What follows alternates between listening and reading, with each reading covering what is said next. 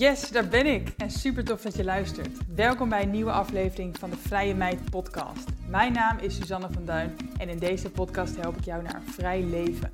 Vrijheid is mijn belangrijkste kernwaarde. In de Vrije Meid podcast leer je hoe ook jij meer vrijheid kan ervaren door locatie onafhankelijk te ondernemen en online geld te verdienen. Vind je deze aflevering interessant? Deel hem dan vooral op Instagram en vergeet mij niet te taggen.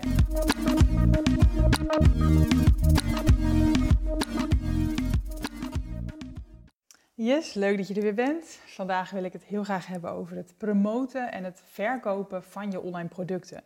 Dus hoe ja, zorg je nou dat iemand ook echt jouw e-book of cursus daadwerkelijk koopt? Ik weet dat er veel mensen zijn die luisteren die twijfelen over het maken van een online cursus bijvoorbeeld. Ik noem het even een, online product, want het maakt wat dat betreft niet echt uit wat het is. Maar het gaat om een, om een online product, wat je in principe maakt om, ehm, nou ja, om te verkopen. Waarmee je misschien denkt passief inkomen te verdienen. nou, daar heb ik al heel veel podcasts over, dus daar ga ik verder even niet op in. Maar het gaat er natuurlijk om dat als je zo'n cursus uiteindelijk hebt gemaakt, dat die ook um, verkocht moet worden. en dat is nog wel eens iets wat fout gaat bij veel mensen. Dat was in ieder geval wel waar, het bij mij eigenlijk fout ging in het begin. Want uh, in 2018 heb ik voor het eerst een online cursus gemaakt. Met Chantal, uh, over PR ging dat.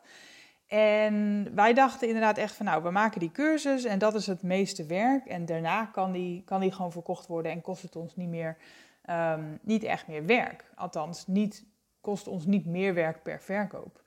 Maar wat we toen heel erg hadden onderschat, is dat mensen gewoon echt niet zomaar een cursus kopen. Uh, een, een, online cursus. Sowieso moeten ze natuurlijk eerst weten dat je er bent, dat die cursus bestaat. Het moet heel erg duidelijk zijn wat ze dan leren in zo'n cursus. En ze moeten jou ook vertrouwen als expert eigenlijk om die cursus dan te, te verkopen. En dit alles um, ja, dat gaat vaak gewoon niet in één dag. Het is geen pakje kauwgom wat je eventjes koopt omdat je het nu nodig hebt.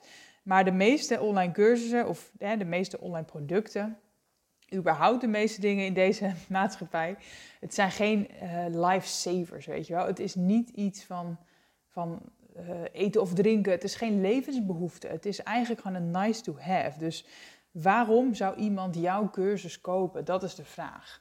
En daarom is het heel erg belangrijk om echt wel een hele goede marketingstrategie te hebben. Om uiteindelijk je online product ook echt te promoten en ook echt te verkopen. En ik trek deze woorden even los, want het promoten van een online product is, is ook weer één ding eigenlijk. Hè? Dat is ook een stukje awareness, een stukje naamsbekendheid, een stukje vertrouwen opbouwen en uiteindelijk zorgt dat voor verkopen. Maar ik denk, ik geloof niet zoiets als ehm, snel verkopen. Want de meeste online producten um, die worden niet snel verkocht. Dat zijn producten waar mensen misschien al een paar keer van gehoord moeten hebben. Ze moeten jou misschien al een paar keer gezien hebben. En dan pas uh, gaan ze overstag. en uh, nou ja, er zijn een aantal manieren die ik inmiddels toepas om te zorgen dat ik um, dagelijks, wekelijks, maandelijks zichtbaar ben en um, zorg dat nieuwe mensen mij leren kennen, dat ze mijn producten leren kennen en dat ze mij ook gaan vertrouwen en dat ze uiteindelijk overgaan tot aankoop. En in deze podcast wil ik die uh, acht manieren eigenlijk uh, uh, nou ja, met je bespreken. En dat zijn de acht marketingmanieren eigenlijk die ik inzet om ervoor te zorgen dat mensen mijn online producten kopen. En ik bedoel absoluut niet dat, uh, dat jij ook acht marketingmanieren moet gaan inzetten als jij online producten wil verkopen. Ik denk dat het meer een, uh, ja, een weergave is van de dingen die ik doe. En goed om erbij te zeggen ook misschien is dat ik ook absoluut niet in één keer met al deze acht kanalen ben begonnen. Ik ben het eigenlijk um, al jaren aan het opbouwen. En aangezien ik steeds meer online producten verkoop, heb ik ook steeds meer tijd en geld om mij bezig te houden met marketing. En daarom uh, groeit ook um, nou ja, de, de, manier waarop ik marketing doe. Maar goed, nou ja, laat ik uh, gewoon beginnen bij het eerste middel wat ik inzet. En dat is meteen het oudste marketingkanaal wat ik heb. En dat is mijn blog. Ik heb um, in 2009 mijn eerste blog gestart. Dat heette toen nog heel anders. Uh, maar inmiddels kan je me waarschijnlijk kennen van mijn blog vrijemeid.nl. En dat is een, uh, nou ja, het is een blog over vrijheid. En ik blog hier twee keer per week over eigenlijk allerlei onderwerpen gerelateerd aan vrijheid. die ik in ieder geval ehm, met vrijheid associeer. Dus dat is uh, reizen, locatie onafhankelijk werken, maar ook financiële vrijheid, mentale vrijheid, um, ja, geld. Um, ja, dat zijn eigenlijk de onderwerpen waar ik veel over schrijf. En dat vind ik heel leuk om te doen, het schrijven. Ik vind het ook heel erg tof om mensen te interviewen en daar weer um, over te schrijven op mijn blog. Maar waar ik het, waarom ik het ook doe, is dat ik uh, goed word gevonden in Google door mensen die ja, potentiële klant zijn voor mij. Dus ik heb bijvoorbeeld uh, nou ja, heel veel blogs over de onderwerpen die ik net noemde. Ik zeg maar wat hoor, bijvoorbeeld over uh, locatie onafhankelijk werken. En op het moment dat iemand dus um, in Google iets intypt van hè, uh, digital nomad worden of workation Nederland, ik zeg maar wat, dan komt mijn blog best wel hoog in de zoekresultaten van Google. En dan klikken mensen dus soms door naar mijn blog. En dat levert mij dus traffic op. Dan, en dat is eigenlijk ja, passieve traffic. Want ik heb heel veel blogs online staan. En uh, ondanks dat ik natuurlijk elke week blog, bestaat er gewoon heel veel content op mijn site die gevonden wordt zonder dat ik daar nu heel veel nog voor doe. Uh, dus dat betekent dat ik maandelijks, uh, nou, vorige maand bijvoorbeeld 40.000 mensen naar mijn blog heb getrokken. En dat komt het grootste deel komt via Google. Dus die mensen die, die zoeken iets, die vinden mij en klikken dan door. En dat is uh, een hele relaxte manier van marketing doen. In, in end, hè, want natuurlijk heb ik er heel veel werk in zitten ook. Want die mensen vinden mij en ze zijn al naar iets op zoek. En ze vinden mijn blog. En, en dat kan het antwoord zijn op hun vragen. Het kan de oplossing zijn voor hun probleem. En het zou kunnen dat ze dan denken van... hé, hey, wie is deze vrouw? Um, waarom weet zij hier wat van? Uh, waarom heeft ze deze blog gemaakt? Ah, hé, hey, ik zie dat ze ook een boek heeft geschreven... of een cursus heeft gemaakt. Weet je wat, ik, uh, ik koop dat. Nou ja, dat gebeurt wel eens. Ik verkoop dus, um, ik verkoop dus wel eens dingen via mijn blog... En dat is niet alleen mijn boek uh, of ook mijn cursus, maar ook inderdaad uh, via affiliate marketing. Dus mensen klikken bijvoorbeeld ook door op hotels die ik promote, waar ik ben geweest, of uh, andere boeken die ik heb gelezen. En via bol.com krijg ik dan weer een commissie eigenlijk als, als mensen dus via mijn blog zoiets kopen. Dus op die manier um, nou ja, is het voor mij echt een, een marketingkanaal eigenlijk ook. ondanks dat ik het heel, ook heel erg leuk vind, zie ik het ook echt ja, als marketingmiddel. Uh, nou, nummer twee, marketingmiddel wat ik nog meer inzet, is mijn podcast. En dat doe ik nu een jaartje. Ik ben 1 oktober 2020 begonnen met mijn podcast. Dus dit is uit mijn hoofd nummer 53, denk ik. Dus ja, ik ben een jaar bezig. En ik merk echt dat mijn podcast ook iets is wat ik heel erg leuk vind. Omdat ik helemaal mijn eieren in kwijt kan. En omdat het een hele leuke gelegenheid is om mensen te interviewen. Maar ik merk ook dat het ook weer een marketingmiddel is als zich omdat mensen mij leren kennen via mijn podcast. Ook mensen die mij dus nog niet volgden, die luisteren mijn podcast. Misschien ben jij wel zo iemand. Leuk dat je luistert. Um, en die mensen leren mij ook kennen en ze horen mijn stem. Ze luisteren soms wel een half uur of misschien wel een uur naar mij. En dat wekt heel veel vertrouwen. Je bouwt eigenlijk een soort band op, ook al is het eenzijdig. En veel luisteraars hebben dus het gevoel dat ze mij een beetje leren kennen. En daardoor gaan ze mij vertrouwen. En omdat ik ook nog eens uh, af en toe mijn producten noem in mijn podcast, zijn er af en toe mensen die via mijn podcast dan uh, een product kopen of via mijn podcast op mijn website belanden en dan een product kopen. En uh, nou ja, in, in die, ja op, die manier is, is de podcast dus ook een goed marketingmiddel. En ik, ik podcast nu elke week één keertje. Dus uh, dat is ook qua tijd nog best wel te doen.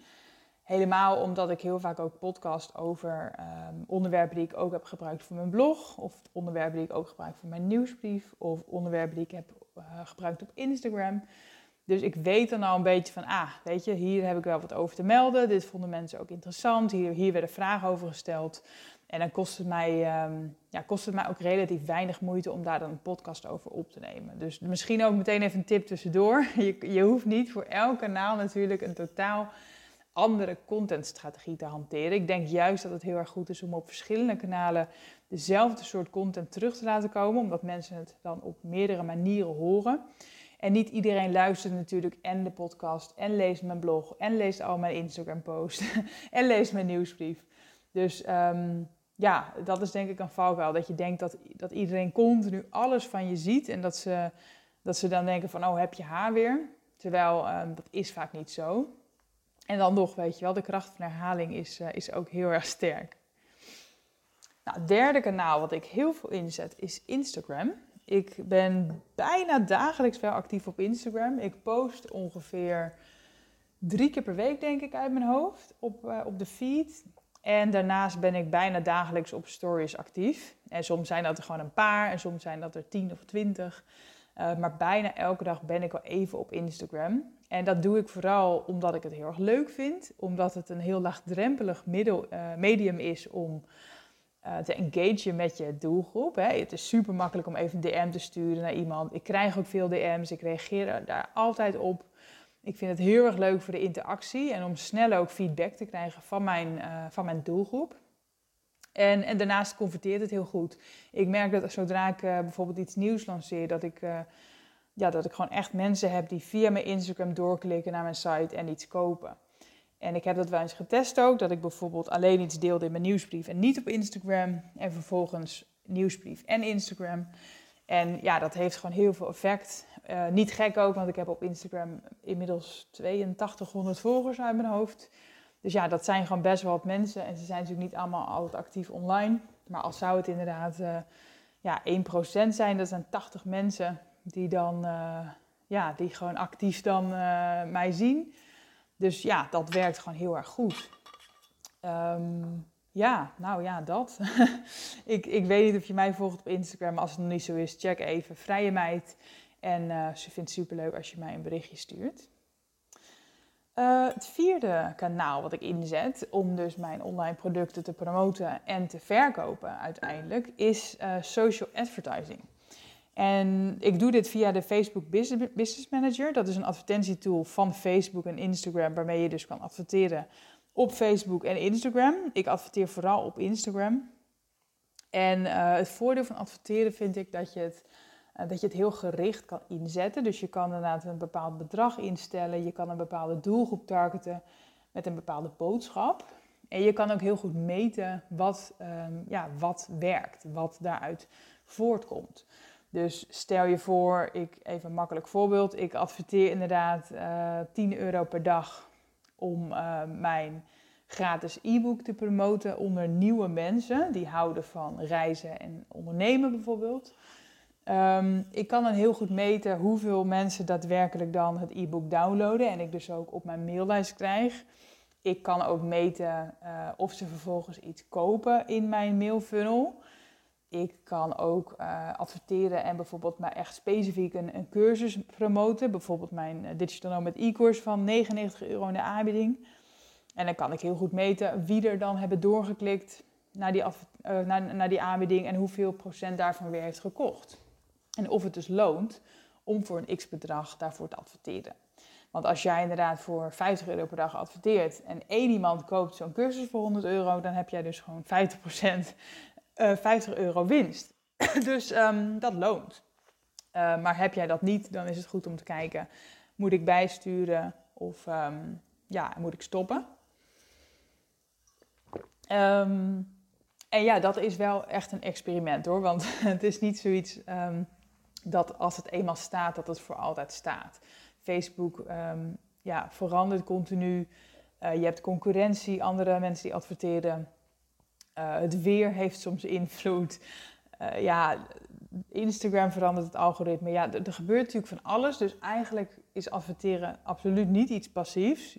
Het moet wel gewoon in de gaten worden gehouden. En testen met verschillende beelden, testen met verschillende doelgroepen, testen met verschillende teksten, et cetera, et cetera. En ik ben ook nog niet 100% fan. Ik, ik weet dat het kan werken en ik vind het magisch omdat je uh, ja, dus heel erg kan sturen. Je kan echt denken van, nou, ik wil nu duizend nieuwe mensen gaan bereiken. Ik pomp er geld in en ik ga het gewoon doen. En dat is natuurlijk anders dan dat jij organisch wilt groeien. Weet je, als ik er iets op Instagram plaats, dan heb ik dat zelf in de hand. Maar ik kan niet per se weten hoeveel mensen dat daadwerkelijk gaan zien. En het zijn ook vooral natuurlijk de mensen die mij afvolgen die het gaan zien. En de, ja, de kracht van adverteren is wel dat je echt natuurlijk snel een nieuwe doelgroep kan bereiken. Of dat je juist heel erg gericht een, een warme doelgroep kan, uh, kan retargeten. Dat je echt specifiek een bepaalde groep mensen weer, weer een advertentie toont. Um, dus dat is wel echt uh, heel chill ervan. Ik, ik ben nu denk ik nou ja, begin 2020 begonnen met adverteren. En ik adverteer niet altijd doorlopend, soms wel. En soms ook gewoon um, puur als ik een campagne heb. Als ik bijvoorbeeld een e-course lanceer of als ik uh, een e-course in de aanbieding heb, dat soort dingen. Nou, de vijfde uh, marketingmethode of, of, middel eigenlijk wat ik inzet is Pinterest. En Pinterest is uh, nou ja, een social media kanaal wat je waarschijnlijk wel kent, want er zijn uh, dit jaar al 5 miljoen gebruikers maandelijks actief in Nederland. Dus ja, dat is gewoon bijna een kwart van de bevolking. En ik vind het echt een soort visuele Google, want mensen gebruiken Pinterest gewoon echt om dingen te zoeken. En dit is eigenlijk, ja, het is echt een soort Google. Dus ik zie het ook echt gewoon als een uh, zoekmachine waar ik dus weer in gevonden word. Dus net als dat mijn blog wordt gevonden in Google, wordt mijn, worden mijn pins eigenlijk ook gevonden in Pinterest. En ik maak dus van elke blog die ik, die ik online zet, maak ik een pin. En op het moment dat mensen dus in uh, Pinterest zoeken op een bepaald onderwerp, dan komen mijn pins wel eens naar boven en dan klikken ze wel eens door. En dat levert mij dus uh, traffic weer op. En dat zijn mensen die ook al dus op zoek zijn naar iets. Dus dat zijn eigenlijk al hele, ja, redelijk warme leads eigenlijk. Dat is natuurlijk het verschil ook met adverteren. Bij adverteren target je zelf mensen. Maar ze zijn helemaal nergens naar op zoek misschien. Terwijl bij Pinterest en ook in Google zijn mensen al op zoek.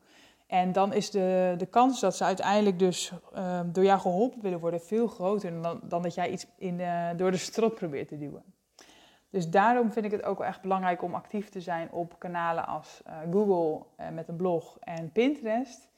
Uh, en niet alleen maar um, nou ja, zelf zeg maar, te zaaien op Instagram en advertenties, omdat mensen dan niet per se op zoek zijn en veel ja, reactiever um, te werk gaan. Ik hoop dat je het verschil begrijpt. Zo niet, laat het me weten. Nog zo'n soort zoekmachine natuurlijk is YouTube. Daar uh, ben ik al jaren redelijk actief. Ik ben in 2017 begonnen met uh, wekelijks een video plaatsen op YouTube. Omdat ik ook dacht van nou, dat wordt echt de, ja, de next thing. en YouTube is ook heel groot. Het is de tweede zoekmachine na Google. Maar ik merkte dat ik gewoon heel traag groeide op YouTube. Dat ik echt na jarenlang uh, posten, dat ik nog steeds echt maar een paar honderd uh, subscribers had. Dus op een gegeven moment loonde het voor mij gewoon niet qua moeite en qua wat, er, wat ik uithaalde, heel simpel gezegd. Maar dat betekent niet dat ik het heb afgeschreven, want ik, ik zie nog steeds dat ik gewoon word gevonden in YouTube, omdat mensen ook weer zoeken naar bepaalde dingen en dat mijn video's dan hoog komen. Dus het is wat dat betreft gewoon nog steeds een passief marketingkanaal wat ik heb. En, uh, en wat mij gewoon bereik en, uh, ja, en, vertrouwen oplevert. Ik heb uh, in 2019 en vorig jaar heb ik eh, ja, weinig video's geplaatst, maar nog wel iets. Ik denk elke maand eentje of zo. Dit jaar heb ik ook nog een paar video's geplaatst. Dus ik, ja, ik, ik blijf wel posten. Maar ik ben gewoon niet meer van plan om echt een, uh, ja, daar prioriteit aan te geven. Maar goed, wat ik uit het kanaal haal is meegenomen. En het kan natuurlijk zijn dat het voor jou wel werkt. Want uh, ja, het is gewoon wel een heel populair kanaal. Mensen zoeken erop. Dus als je het leuk vindt om video's te maken, dan uh, ja, ga het zeker doen. En uh, helemaal als jij bijvoorbeeld ook video's maakt voor Instagram, op, op IGTV bijvoorbeeld, ja, zet die vooral ook op YouTube. Ik heb laatste tijd ook wat podcast-interviews um, opgenomen, ook op video, zeg maar. En die heb ik dan ook op YouTube geplaatst. En daarvan dacht ik ook van ja, dat is gewoon twee vliegen in één klap. Het kost mij weinig extra moeite. Ik neem die podcast toch op. Dus kleine moeite om die camera aan te zetten en, uh, en het bestand gewoon te uploaden. Want niet iedereen zit uh, op Spotify. Weet je, niet iedereen luistert podcast. Sommige mensen vinden het gewoon heel fijn om juist een video te kijken. En andersom ook. Dus hè, misschien, ik ben zelf namelijk ook niet zo'n videokijker. Ik ben heel snel dan afgeleid en ik, ik kan niet zo goed concentreren. Terwijl een podcast vind ik veel chiller om, uh, om te luisteren. En daar luister ik wel makkelijk een podcast van een half uur. Dus uh, nou ja, het is goed om te weten van waar zit jouw doelgroep op te wachten. Zijn het uh, mensen die graag video's kijken of, of lezen ze liever teksten of luisteren ze liever? En probeer daar je content op af te stemmen. Of probeer dus gewoon uh, drie vliegen in één klap te slaan en het te hergebruiken. Dat doe ik ook vaak. Ik heb, um, als ik dus een podcast interview hou, dan werk ik dat vaak uit in een, uh, in een artikel van mijn blog. Dus dat is dan tekst. Ik zet hem online als podcast, dus dat is luisteren. En daarnaast neem ik dus nu soms ook ehm, de, ja, de beelden op en gebruik ik dat als video op YouTube. En dan kan je dus heel goed meten van ja, wat wordt nou het beste geluisterd, gekeken, uh, gelezen. En dan, ja, dan heb je heel snel je antwoord. En je hoeft natuurlijk niet te kiezen, je kan het allemaal blijven doen, maar je kan ook denken van nou, ik ga me gewoon helemaal focussen op dit of op dat. Dus uh, nou ja, misschien heb je daar wat aan. Um, het zevende marketingmiddel wat ik inzet, uiteraard, is PR. Ik ben zelf uh, actief geweest als PR-adviseur sinds 2015. Dat betekent dat ik uh, ondernemers heb geholpen om in de media te komen. Gratis in de media te komen, dus niet door middel van een advertentie in de krant, maar echt door een redactioneel artikel. Dat is de taak van een PR-adviseur, om, uh, ja, om het verhaal eigenlijk van de ondernemer zo te pitchen dat uh, de media die ondernemer willen interviewen uh, en dat ze daar niet voor hoeven te betalen. En ik heb zelf dat ook uh, voor mezelf heel veel gedaan. Ik ben uh, afgelopen jaren in echt bijna alle grote media verschenen. Nu.nl, AD, uh, Glamour, Viva 400, de Volkskrant. Ja, echt gewoon ja, heel veel media. En het voordeel daar natuurlijk is dat je heel veel mensen in één keer kan bereiken. Weet je, mijn Instagram heeft 8000 volgers, maar de Volkskrant heeft er zeg maar een miljoen of zo. Dus dat is natuurlijk echt een, zo, een heel andere tak van sport. Dus dat is echt een groot voordeel van, um, ja, van in de media komen. Uh, het nadeel is natuurlijk ook weer dat, dat je ja, een beetje met hagel schiet. Hè? Want de Volkskrant is natuurlijk een heel breed medium. Dus het zijn totaal niet mensen die allemaal uh, zitten te wachten op mijn verhaal. Hè? Eh, van, van die miljoen lezers leest uiteindelijk maar een klein deel mijn verhaal. En een heel klein deel denkt van, ah, interessant. Maar uh, het is wel heel erg goed ook weer voor mijn autoriteit. Want dit, ja, het geeft je expertstatus als jij in de media komt en wordt geïnterviewd over een bepaald onderwerp. Dus ik ben bijvoorbeeld heel veel geïnterviewd over het locatie onafhankelijk werken. Nou, en daardoor um, ja, gaan mensen mij associëren met dat onderwerp. Dan gaan ze denken van, ah, weet je, de Volkskrant heeft daar geïnterviewd. Nou, dan zal zij wel de expert zijn op dat gebied. Dus dat, dat wekt heel veel vertrouwen. En daarvoor, uh, of daardoor kopen mensen ook eerder misschien mijn boek of mijn cursus, omdat ze, omdat ze mij echt als expert zien op dat onderwerp. Uh, en als ik puur op, alleen op mijn eigen kanalen zeg van hé, hey, ik ben de expert, ja, dan, dan is dat misschien wat minder geloofwaardig. Want dan wordt het een beetje een wc-eend, verkoopt wc-eend verhaal. Dus nou ja, dat is ook echt de reden uh, waarom ik in PR geloof. Om echt die, uh, ja, die kracht van PR is echt dat een ander over je praat. En dat, je, ja, dat anderen over je gaan praten ook. In plaats van dat je continu zelf moet schreeuwen hoe goed je bent.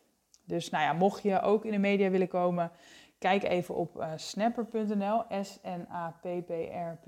Dat is het PR-bureau wat ik met Chantal run. En waar we nog steeds ondernemers helpen om in de media te komen. Nou, tot slot, uh, nummer 8 is uh, e-mail marketing. Dat is een kanaal of een ja, marketingmiddel ook weer wat ik uh, begin 2020 ook actiever ben gaan inzetten. Ik had al jaren, gebruikte ik Mailchimp en dan stuurde ik heel af en toe eens wat uit, maar vooral heel erg gericht op promotie. En ik gebruik nu Mailblue en ik ben nu veel, um, ja, veel vaker eigenlijk actief. Ik stuur veel meer nieuwsbrieven uit en ik ben ook veel minder promotioneel. Dus ik probeer vooral ook heel veel waarde te delen. En heel erg top of mind te blijven en ook uh, vertrouwen te winnen door mijn kennis te delen en door ja, regelmatig uh, in de mailbox te belanden. En af en toe, uiteraard, promote ik ook mijn aanbod hier. En er is altijd al een deel uh, van de mensen die daarop klikt en een deel daarvan die koopt het. Dus dat is gewoon ja, heel chill aan e-mail marketing. Dat je, ja, dat je zelf mensen kan benaderen. Want weet je, op Instagram bijvoorbeeld, ik heb, ik heb daar heel veel volgers. Maar als die mensen gewoon niet meer online komen, dan, dan ben ik ze in principe kwijt. Ik, uh, ik heb geen contactgegevens van ze behalve hun Insta-naam. En op het moment dat ze niet online komen, ja, dan, uh, ja, dan kan ik ook niet gericht iets naar ze sturen. Terwijl bij e-mail marketing, kijk, e-mail is redelijk tijdloos. Ik uh, kan die mensen gewoon een e-mail sturen.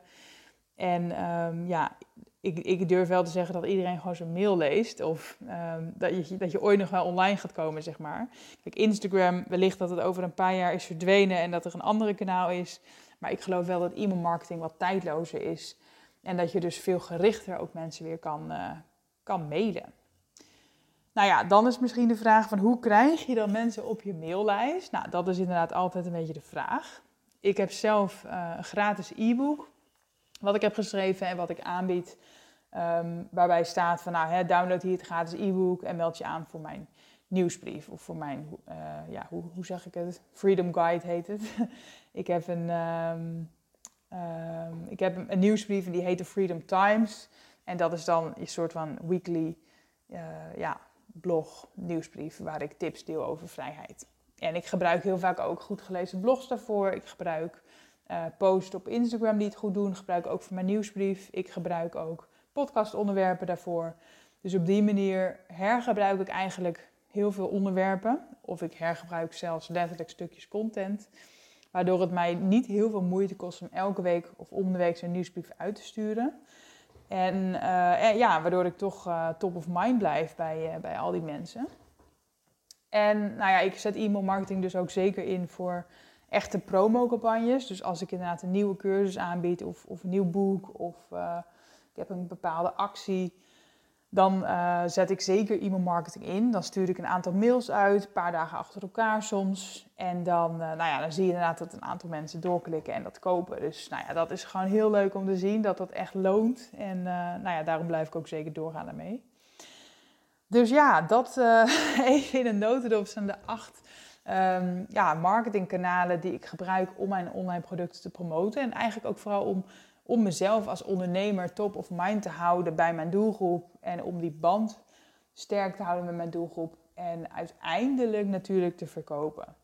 Maar het leuke vind ik aan, um, nou ja, aan dit hele marketingwereldje is dat ik content maken gewoon heel erg leuk vind. Ik ben daar uh, natuurlijk al sinds 2009 mee bezig. Ik had nooit een blog gestart als ik content maken niet leuk vond.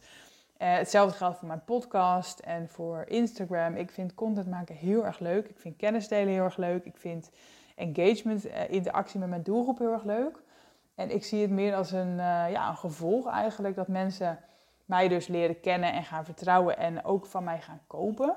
Dan dat dat puur het doel is van, van het maken van content. En ik denk dat dit misschien ook wel heel goed is om te beseffen dat jij vooral lol moet krijgen in marketing. Dat je vooral iets moet kiezen wat jij leuk vindt. Want dan ga je het volhouden en dan is het geloofwaardig en dan volgen de verkopen ja, uiteindelijk vanzelf wel. Ik denk als je puur bepaalde kanalen kiest en puur aanwezig bent omdat je wil verkopen, dat het veel minder authentiek is, dat mensen dat ook voelen en dat het uiteindelijk ook niet echt gaat werken. Um, mensen houden niet van salespraatjes, mensen houden niet van promopraatjes. Uh, mensen volgen je niet omdat je continu je producten promoot. Ze volgen je om, om, om jou, hè, om de authenticiteit. Ze volgen je om de kennis, om, om humor misschien wel. En uiteindelijk gaan ze je daardoor vertrouwen. En dat leidt tot verkopen. Maar ik geloof gewoon niet in die platte sales. Niet in die snelle ja, quick fixes. Daar geloof ik gewoon echt niet in. Dus ja, als je mijn advies wil van hè, welke nou moet ik kiezen, dan zeg ik eigenlijk altijd van kijk wat je leuk vindt. Wat ga jij volhouden? En doe het dus ook op een manier waarop jij het volhoudt. Ik geloof heel erg in um, ja, doen wat bij jou past. Dus ik ga niet zeggen van hé, hey, je moet vijf keer per week posten. Want als dat gewoon totaal niet voor jou werkt, dan ga je niet volhouden. En dan ben je zo meteen gestopt. Ik heb liever dat iemand gewoon één keer per week bijvoorbeeld echt één dingetje post, maar dat het echt goed is. En dat je het daardoor volhoudt. Dan dat je de lat veel te hoog legt en heel snel de handdoek in de ring gooit. Ik heb zelf ook één dag in de week waar ik uh, me echt focus op het maken van content. Dat is de maandag. Dus ik maak op maandag eigenlijk altijd de twee blogs en de podcast en de nieuwsbrief. En Instagram doe ik eigenlijk tussendoor. Uh, even denken wat ik nog meer doe. Ja, ik, ik, hergebruik dus veel content, dus dat scheelt ook al. Hè? Dus ik gebruik bijvoorbeeld hetzelfde onderwerp voor één blog en voor de podcast en voor de nieuwsbrief. Uh, en voor Instagram misschien ook zelfs wel. Of andersom, dat ik inderdaad zie van hé, hey, op Instagram werkte dit heel goed. Ik ga dit ook gebruiken voor mijn blog en podcast. Um, ik heb ook hulp. Social advertising heb ik bijvoorbeeld helemaal uitbesteed. Ik, um, ik ja, heb daar iemand voor die gewoon die advertenties voor mij instelt en uh, beheert en aanpast. En ik moet af en toe natuurlijk wel wat aanleveren qua teksten en dergelijke of beelden. Maar in principe ben ik daar zelf dus niet uh, de hele tijd mee bezig. Ik heb ook iemand die mij helpt met het um, plaatsen van pins op Pinterest. Dus um, zij maakt pins van mijn blogs en zet die op, de, op Pinterest. Um, dezelfde VA zet ook mijn blogs op Facebook en LinkedIn. Waardoor die trouwens ook weer daar uh, gevonden worden. Um, even denken hoor. Ja, PR doe ik dan zelf. Maar ik, ja, ik merk dat ik ook wel zelf veel benaderd word inmiddels. Dat is het leuke van in de media komen. Journalisten uh, weten je ook weer te vinden. En het grappige is ook weer dat journalisten mij weer vinden via mijn podcast of mijn blog of mijn Instagram. En dat ze dan mij benaderen voor een interview. Dus dat is wel echt leuk. Als het balletje eenmaal rolt, dan uh, ja, is het echt een sneeuwbaleffect. Dan wordt het alleen maar meer en meer. En kost het mij minder en minder moeite. Um, ja, dat is denk ik een beetje samengevat hoe ik dus mijn uh, online producten promoot en, um, en verkoop uiteindelijk. Ik zit even te denken of er nog vragen binnen zijn gekomen op Instagram over dit onderwerp. Uh, ik check het heel even as we speak. Um, iemand vroeg namelijk aan mij ook van, heb je een contentplan? En misschien is dat nog wel even leuk om te melden. Ik heb dus wel een contentkalender. En daar hou ik vooral bij in eerste instantie wat voor blogs ik ga maken. Want dat is uh, dus de meeste content. Ik maak twee blogs per week. Um, en ja, daar, daar, moet ik dan wel van tevoren bedenken, ja, waar ga ik over bloggen? Want als ik op maandag mijn laptop open en denk van, goh, waar zou ik eens twee blogs over schrijven? Dan vind ik het best wel lastig om een onderwerp te bedenken. Dus ik heb eigenlijk een, uh, ja, een Excelletje waar ik gewoon een paar maanden zelfs vooruit werk qua onderwerpen. Dus ik weet bijvoorbeeld nu al van, nou, volgende week ga ik een blog maken over, uh, over weet ik veel, verdienmodellen. En die week daarna over, uh, doe ik een interview met, met deze en deze mensen. En daarna maak ik een maandoverzicht van september en nou ja, zo. Dus ik weet dan heel goed ja, waarover ik moet schrijven. En inmiddels, ja, het is ook oefening baart kunst. Hè. Ik doe dit dus al twaalf jaar, dus ik ben ook gewoon inmiddels een hele snelle schrijver. En ik, ik zie overal content in. Dus dat is echt een skill die je kan ontwikkelen, die je kan oefenen. Een spier die je kan trainen. Dus als je denkt van ja, jeetje, mij gaat het moeilijk af. Logisch, ik doe dit al twaalf jaar, dus weet echt gewoon houd vol. Uh, maak meters en het wordt vanzelf makkelijker. Uh, en, de, en, de, onderwerpen die ik dus voor mijn blog op de planning heb, daar maak ik dus vaak ook weer uh, nieuwsbrieven en podcast over. Of andersom. Dus in die zin uh, heb ik één content planner, maar gebruik ik hem eigenlijk een beetje voor alle kanalen bij elkaar. Instagram ben ik veel intuïtiever. Ik heb daar geen content planning voor. Ik heb wel een, een klein kalendertje dat als ik een onderwerp heb, of zelfs een, echt een tekstje vast wil uitwerken, dat ik dat daarin doe zodat als ik uh, wat wil posten, dat ik ja, dat ik daar wat uit kan, uh, kan, kan pakken. Maar ik merk ook dat ik heel vaak gewoon een bepaalde ja, urge heb om iets te delen. Dat ik iets meemaak of dat ik denk van, ah, dit ga ik delen. Dus ja, ik zit eigenlijk nooit, nooit om inspiratie um, of om content verlegen. En dat is denk ik dus echt gewoon mijn, um, ja, mijn, mijn contentspier, zeg maar, die heel erg getraind is. En tegelijkertijd is dit omdat ik het gewoon heel erg leuk vind. Ik denk als je dicht bij jezelf blijft en ja, doet wat je leuk vindt, dat je altijd wel wat te melden hebt. Dat is in ieder geval wel hoe het bij mij werkt. Ik kreeg ook nog een vraag binnen op Instagram van iemand die zei van ik merk dat ik het telkens uitstel om content te maken. Ik denk dan vooral van doe je wel wat je leuk vindt. Gaat, gaat de content inhoudelijk wel over wat jij leuk vindt? En is de vorm ook uh, de vorm die jij leuk vindt? Hè? En daarmee bedoel ik, uh, stel je hebt een podcast, hou jij wel van praten? of stel je hebt YouTube, hou jij wel van video's maken? Um, hou jij wel van schrijven als je blog hebt? Weet je, want je moet vooral dus doen wat, wat, jou, um, wat jouw ding is, waar jij goed in bent, want dat gaat je makkelijk af. En natuurlijk moet je ook kijken waar je doelgroep zit. Hè? Want als je doelgroep gewoon absoluut geen podcast luistert, ja, dan heb je daar ook niks aan. Maar ja, je gaat ook aantrekken, denk ik, wat je uitstraalt. Dus als jij dicht bij jezelf blijft, dan gaat het makkelijker en voelt het ook moeitelozer. En dat, dat voelen mensen ook. En dan gaan ze daar ook weer op aanhaken. Dat geloof ik echt. Um, nou ja, meer tips. Ik denk dat het ook altijd heel erg goed is om te kijken: heb je nog belemmerende overtuigingen over het maken van content? Dus stel je zegt tegen jezelf: van ja, ik wil meer content maken. Maar wat zeg jij dan? Wat komt er achter die maar? Wat hou je jezelf voor? En klopt dat echt? Of is dat gewoon echt een bullshit excuus? Ik denk dat het heel goed is om te kijken van, ja, wat zijn nou jouw belemmerende overtuigingen over content?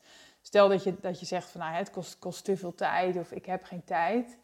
Ja, is dat echt zo? Probeer dan eens te gaan kijken van hoe lang zou je reëel bezig zijn met zoiets. Ik, heb, ik weet heel goed inmiddels hoe lang ik bezig ben met, ben met een nieuwsbrief of een podcast of een blog. Dus ik weet gewoon van nou, ik kan gewoon in één dag in de week kan ik een podcast, twee blogs en een nieuwsbrief maken.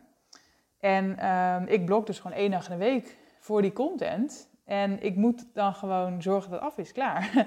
Geen discussie. Ik, ja, ik, nee, ik, ben misschien streng voor mezelf daarin, maar ik ga niet daarin uh, in discussie met mezelf. No excuses.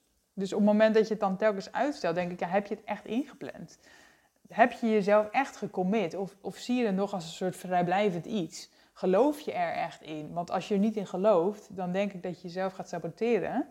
En dat je niet gemotiveerd bent om die content te maken, omdat je denkt dat het niks oplevert. Of dat je denkt dat niemand erop zit te wachten. Ik denk dat er heel veel achter zit. En ik weet eigenlijk zeker dat er heel veel achter zit. Omdat, omdat mensen heel erg onzeker zijn over zichzelf. Over hun kennis. En over of mensen dus zitten te wachten op hun content.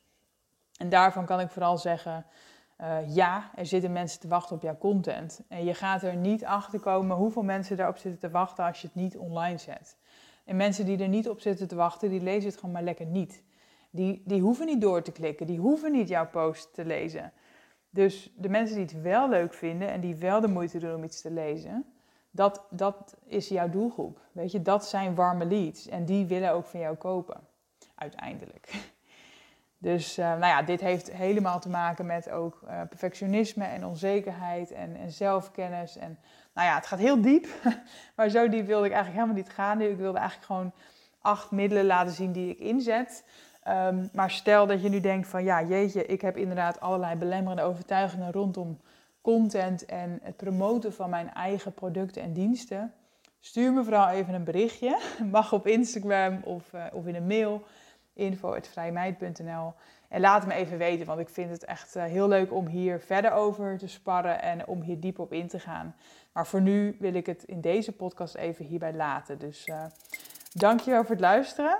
En ehm, nou ja, hopelijk uh, tot de volgende aflevering weer. Volgende week, hè? want je weet dat je op mij kan rekenen. Ja, super bedankt voor het luisteren. Ik hoop dat deze aflevering tot inzichten heeft geleid. Laat het me weten. Ik zou het heel fijn vinden als je iets over deze podcast kan delen op social media of kan delen met een bekende. Dankjewel voor het luisteren en hopelijk tot de volgende keer bij de Vrije Meid podcast.